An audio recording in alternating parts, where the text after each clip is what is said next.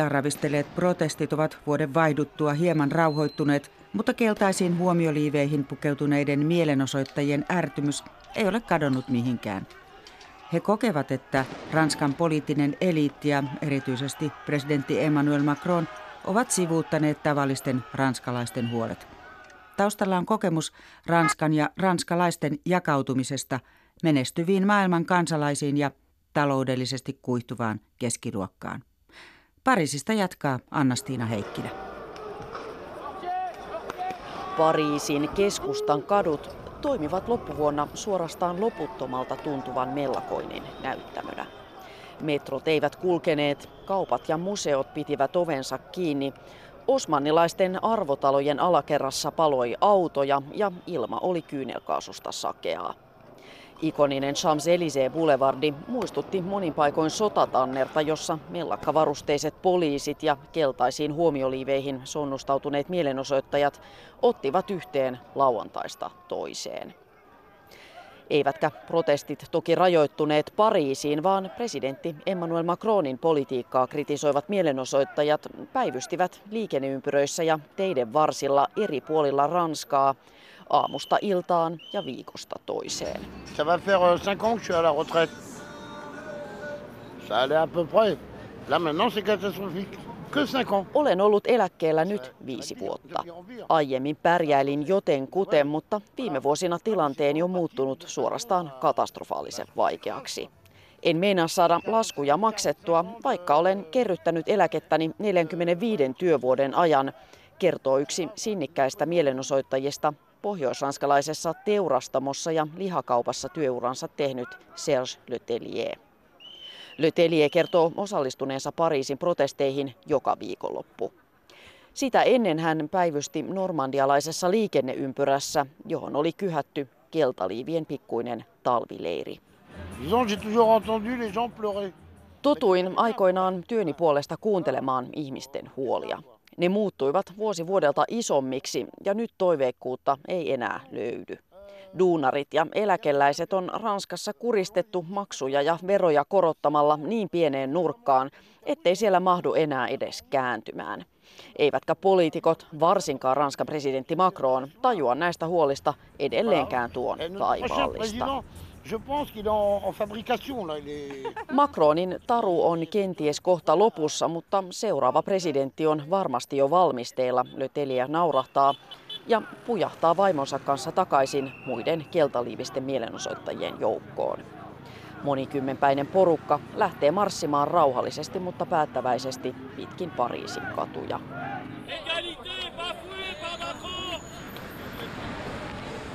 Niitä marssivat toistavat kaikki samoja huolia. Poliitikot eivät kuuntele, eivätkä he varsinkaan ymmärrä. Moni kokee, että päätöksenteko on erkaantunut aivan liian kauas kansalaisten arjesta. Poliitikot tuntuvat ajavan jonkun kaukaisen ja useimmiten pääkaupunkilaisen eliitin etua. Kritiikki henkilöityy voimakkaasti ylimieliseksi kuvattuun Ranskan presidenttiin. On toki selvää, ettei verojen kasautuminen ole yksin Macronin syytä, vaan seurausta vuosikymmeniä jatkuneesta politiikasta. Macron kuitenkin valittiin presidentiksi heikolla mandaatilla. Iso osa ranskalaisista jätti äänestämättä ja loputkin halusivat torpata äärioikeisto Marine Le Penin nousun valtaan. Luottamus Macroniin on mennyt lopullisesti, kun hän on tehnyt tulonsiirtoja rikkaille ja kurittanut valmiiksi heikossa asemassa olevia kansalaisia. Florence on Pariisin esikaupunkialueella asuva pankkivirkailija, joka on hänkin osallistunut mielenosoituksiin joka viikonloppu. Champs-Élysées mielenosoitus kulkueesta jäi 50 naisen suuhun kuitenkin hyvin karvas maku. Moi, enfin, moi personnellement, j'avais jamais vu quoi. Donc euh, on se retrouve, on a les yeux qui pleurent, on suffoque. En ole ikinä kokenut mitään vastaavaa. Yhtäkkiä ilma täyttyi kyynelkaasusta ja silmäni valuivat ihan solkenaan. Poliisit pidättivät ihmisiä summamutikassa ja käyttivät kovia otteita, vaikka joukossamme oli vanhuksia ja liikuntarajoitteisia. Ymmärrän, että järjestystä pyritään pitämään yllä, mutta eivät ihmiset tule huvikseen kaduille. Ranskalaiset marssivat, koska he kärsivät. On surullista, että kansalaisten huoliin reagoidaan vasta silloin, kun he ryhtyvät mellakoimaan, Florence sanoo. Kun keltaliivien protestit olivat kestäneet neljä viikonloppua, taipui Ranskan presidentti Emmanuel Macron vihdoin myönnytyksiin. Presidentti piti poikkeuksellisen televisiopuheen, jossa hän lupasi muun muassa 100 euron kuukausittaisen korotuksen minimipalkkaan sekä pieni- ja keskituloisten eläkeläisten lisäverojen kumoamista. Presidentin lupaukset, kuten myös kylmä ja sateinen sää sekä vuodenvaihteen pyhien lähestyminen, taittoivatkin keltaliivien protesteilta suurimman terän. Kansalaisten pettymys ja turhautuminen kytee kuitenkin edelleen vahvana. Sen tunnusti myös presidentti Macron Elysée-palatsissa pitämässään uuden vuoden puheessa. une colère a éclaté qui venait de loin. Syvä eripura koettelee nyt Ranskaa ja pitkään kytenyt viha on lopultakin purkautunut. Ärtymys kumpuaa globalisaatiosta, joka etenee käsittämättömältä tuntuvaa vauhtia. Se kumpuaa myös tehottomasta ja liian monimutkaiseksi paisuneesta hallinnosta sekä muutoksista, jotka koettelevat ranskalaisten identiteettiä ja koko yhteiskuntamme suuntaa, Macron analysoi. Presidentti sanoi ymmärtävänsä näitä vihan ja ärtymyksen tunteita, mutta kehotti kansalaisia kunnioittamaan Ranskan lakeja ja demokratiaa. Et cette liberté, elle requiert un ordre républicain. Vapaus edellyttää kuitenkin järjestystä sekä kaikkien ihmisten ja kaikenlaisten mielipiteiden kunnioittamista. Jotkut käyttävät tätä hyväkseen ja väittävät puhuvansa kansan nimissä, mutta minkä kansan? Tosiasiassa he keräävät yleisöä levittääkseen vihaa, vihaa kansanedustajia, toimittajia ja eri vähemmistöjä kohtaan. Se on irvikuva Ranskasta, Macron sanoi. Kiinnostavaa Macronin puheessa oli kuitenkin sekin, ettei presidentti käyttänyt kertaakaan keltaliivi-sanaa tai edes puhunut suoraan Ranskaa koetelleista mielenosoituksista. Ranskassa tulkittiin presidentin halunneen näin viestittää, että keltaliiviliike oli hänen osaltaan loppuun käsitelty. Presidentti oli mittavat myönnytyksensä jo tehnyt ja nyt on aika siirtyä muihin asioihin. Macron toivoo, että keltaliivit ja laajamittaiset protestit jäävät vuoden 2018 ilmiöksi. Saa kuitenkin nähdä, toteutuuko presidentin toive. Näin totesi toimittajamme Anna-Stiina Heikkilä. Studiossa ovat nyt tutkimusprofessori Niilo Kauppi Jyväskylän ja Strasbourgin yliopistoista. Tervetuloa. Kiitos. Sekä lehtori Laura Parkkinen Sorbonnen yliopistosta Pariisista. Kiitoksia. Miten kommentoisitte presidentti Macronin uuden vuoden puhetta? Siinä hän jotakuinkin ymmärsi ranskalaisten tyytymättömyyttä, mutta ei luvannut kuitenkaan mitään konkreettista uutta. Rauhoittaako tämä puhe ranskalaisia? Niilo Kauppi. No kyllä se rauhoittaa, että hän oli kuitenkin aika jämäkkä mun mielestä siinä omassa puheessaan, että hän ei anna periksi, näin hän sanoi.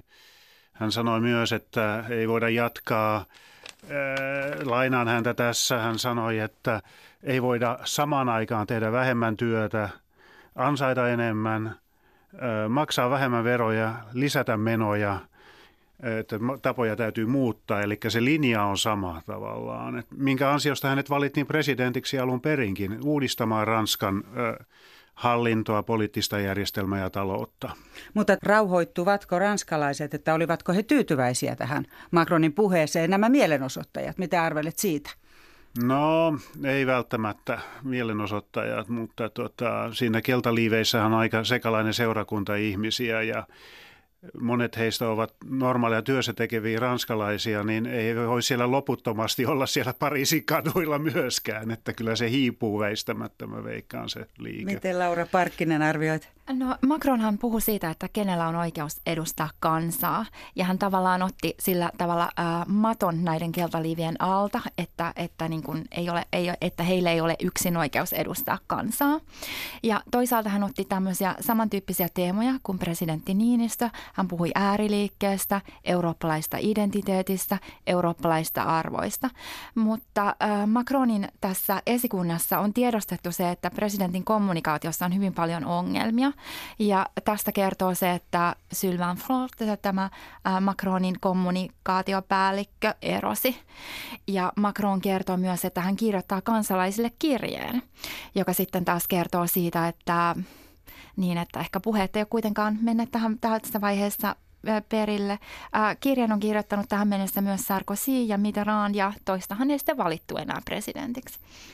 Eikö hän sitten ota vakavasti näiden keltaliivien vaatimuksia? Tai miten arvelette, että hän todella suhtautuu näihin mielenosoittajiin? No totta kai hän, Macron on perääntynyt joissain näistä uudistuksissa ja on puhuttu siitä, että, että keltaliivit on tällaisia 2000-luvun unohdettu kansa tai haluaa tehdä näk, näkyväksi, näkyväksi itseään. Mutta sitten taas nimenomaan Macronin kommunikaatiossa on sellainen ongelma, että hän elää ehkä tämmöisten samanmielisten kuplassa, jossa puhutaan startupista, jossa puhutaan kasvusta, Euroopasta, visioista. Kuten Niilo sanoi näille tavallisille työtä tekeville, niin pitäisi puhua leivästä, pitäisi puhua huomisesta, televisio-ohjelmista, radiosta, siis niin kuin konkretiasta. Niin, no tässähän on just nämä, tavallaan se Facebookista liikkeelle lähtenyt keltaliivien liike, niin siinä on taustalla tämmöinen sekalainen seurakunta ihmisiä, jotka on siihen asti on ollut hyvin niin kuin apoliittisia, siis poli- ei, ei ollut kiinnostuneita politiikasta. Eric Drouet, äh, äh, rekkakuski, joka laittoi alulle tämän liikkeen, niin hän ollut ollenkaan, lainkaan kiinnostunut politiikasta. Mutta sitten Facebookin kautta tämä liike syntyi ja paisu, ja siinä on myös tämmöisiä äärioikeistolaisia elementtejä jonkun verran. Ja sitten sieltä ei ole löytynyt, että jos vertaa esimerkiksi viiden tähden liikkeeseen Italiassa, niin sieltä ei ole löytynyt tällaista Pepe Grilloa, eli tällaista karismaattista johtajaa, joka voisi edustaa tätä liikettä ja keskustella Macronin kanssa. Laura Parkkinen, opetat tosiaan siellä Sorbonen yliopistossa, niin onko siellä opiskelijoiden keskuudessa sitten ymmärrystä tai Tuntevatko he yhteyttä näihin mielenosoittajiin vai onko se sitten ihan eri porukka? Kuin? Joo, se on kyllä ihan eri porukka. Mä kysyn, että tuntevatko he keltalivet. Heillä on tietysti omat mielenosoituksensa. Viimeksi äh, Sorbonen päärakennus se oli suljettu sen takia, että vastustettiin äh, näitä lukukausimaksuja ulkomaalaisille.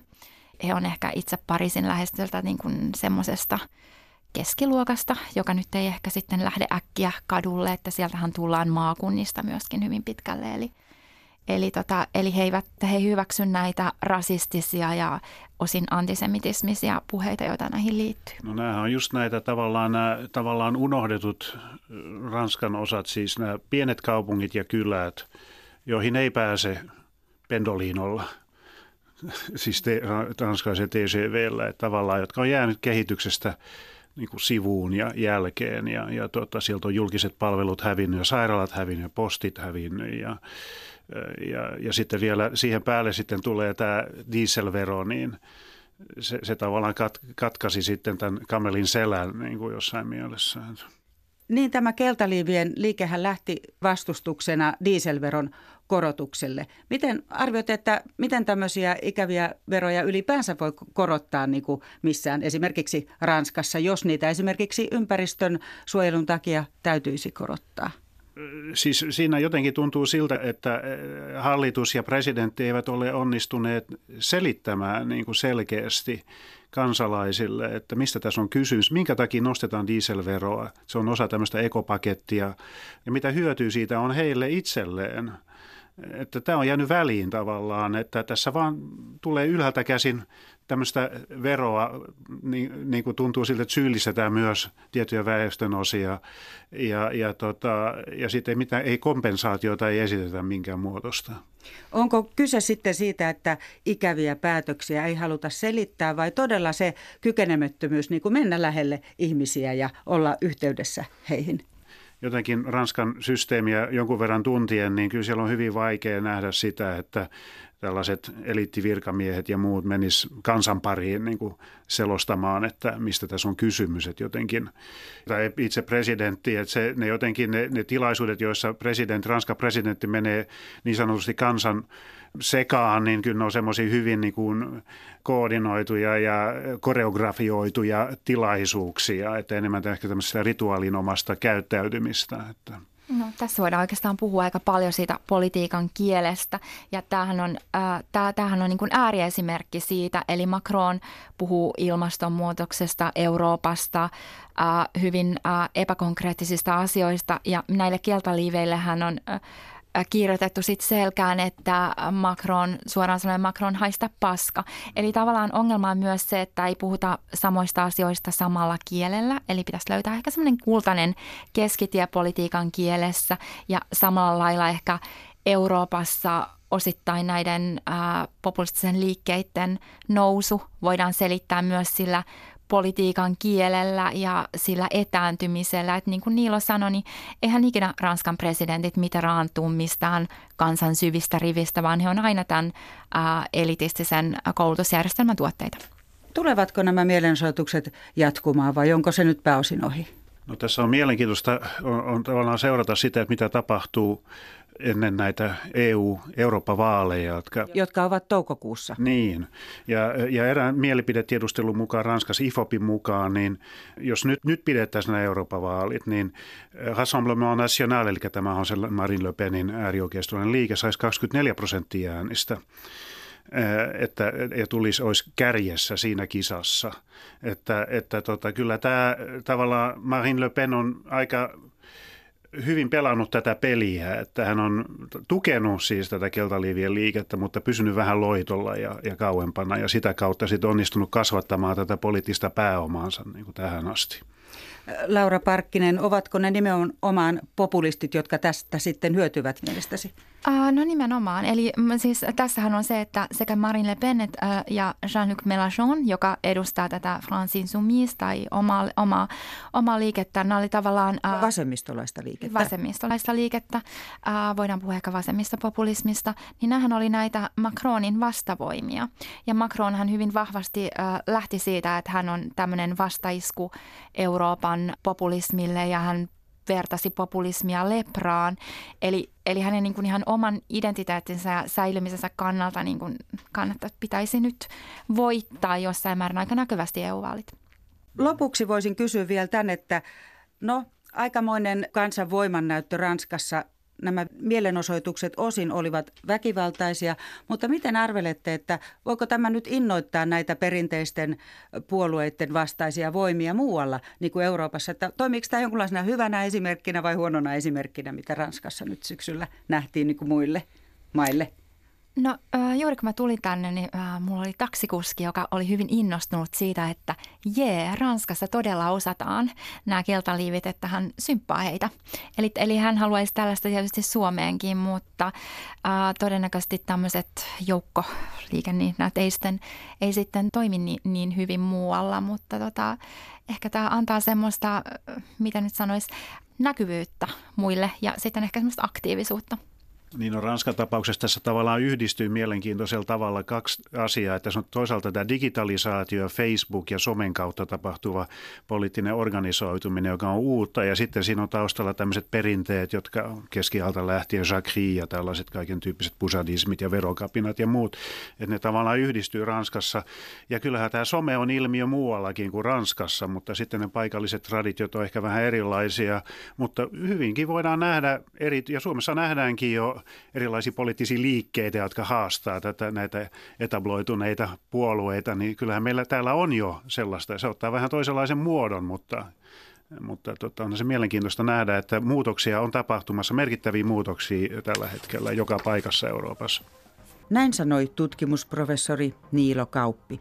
Toinen keskustelija oli Sorbonnen yliopistossa lehtorina työskentelevä Laura Parkkinen. Kiitos maailmanpolitiikan arkipäivää ohjelman kuuntelijoille.